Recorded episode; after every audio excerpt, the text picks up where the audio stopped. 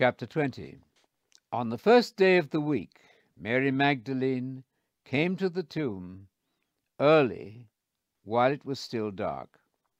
She noticed that the stone had been removed from the tomb, so she ran to Simon Peter and the other disciple, the one Jesus loved, and said to them, They have taken the Lord out of the tomb and we do not know where they've put him.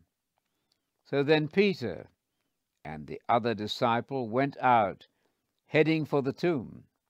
The two were running together, but the other disciple outran Peter and got to the tomb first. Stooping down, he saw the linen clothes lying there, but he did not go in. Then, following him, Simon Peter arrived he entered the tomb and saw the linen cloths. The wrapping which had been on Jesus' head was not lying with the linen cloths, but folded up in a separate place by itself. The other disciple, who had reached the tomb first, saw and believed, for they still did not understand the scripture which said that he must rise from the dead. Then the disciples went home again. But Mary stood outside, facing the tomb, weeping. Still sobbing, she stooped down to look into the tomb. She saw two angels in white sitting there, one at the head and one at the feet, where the body of Jesus had been lying. The angels said to her, Woman, why are you weeping? She replied to them, because they've taken away my Lord, and I do not know where they've put him. With these words she turned around and saw Jesus standing there, though she did not know it was Jesus. Jesus said to her, Woman, why are you weeping? Who are you looking for? Imagining that he was the gardener, she replied, Sir, if you've removed him, tell me where you've put him, and I will take him away. Jesus said to her, Mary.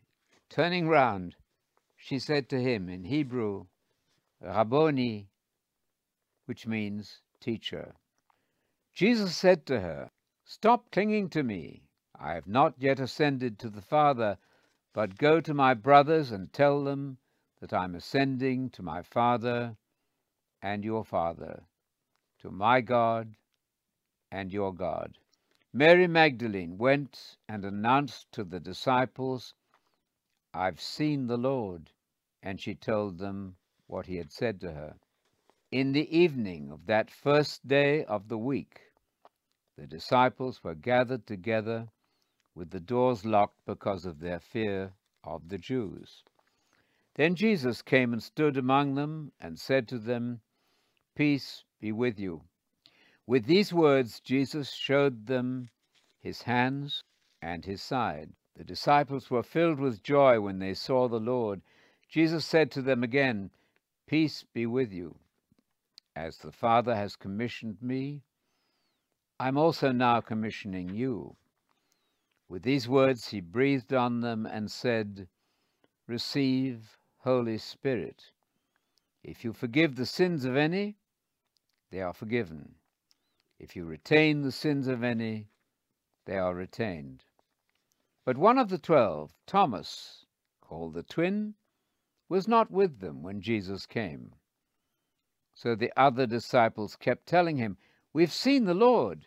But Thomas said to them, If I do not see the nail marks in his hands, put my finger into the nail marks, and put my hands into his side, I will never believe. After eight days his disciples were in the house again, and Thomas was with them. Even though the doors were locked, Jesus came and stood among them and said, Peace to you. Then he said to Thomas, Put your fingers here and inspect my hands. Extend your hand and put it into my side. Stop being an unbeliever and believe. Thomas responded, My Lord and my God. Jesus said, Because you have seen me, you have believed. Blessed indeed are those who have not seen, but yet believe without seeing. Jesus performed many other miracles in the presence of his disciples, but these are not recorded in this book. The ones recorded here are to persuade and convince you to believe that the Messiah is Jesus, the Son of God, and by believing this, you may gain life in Jesus' name.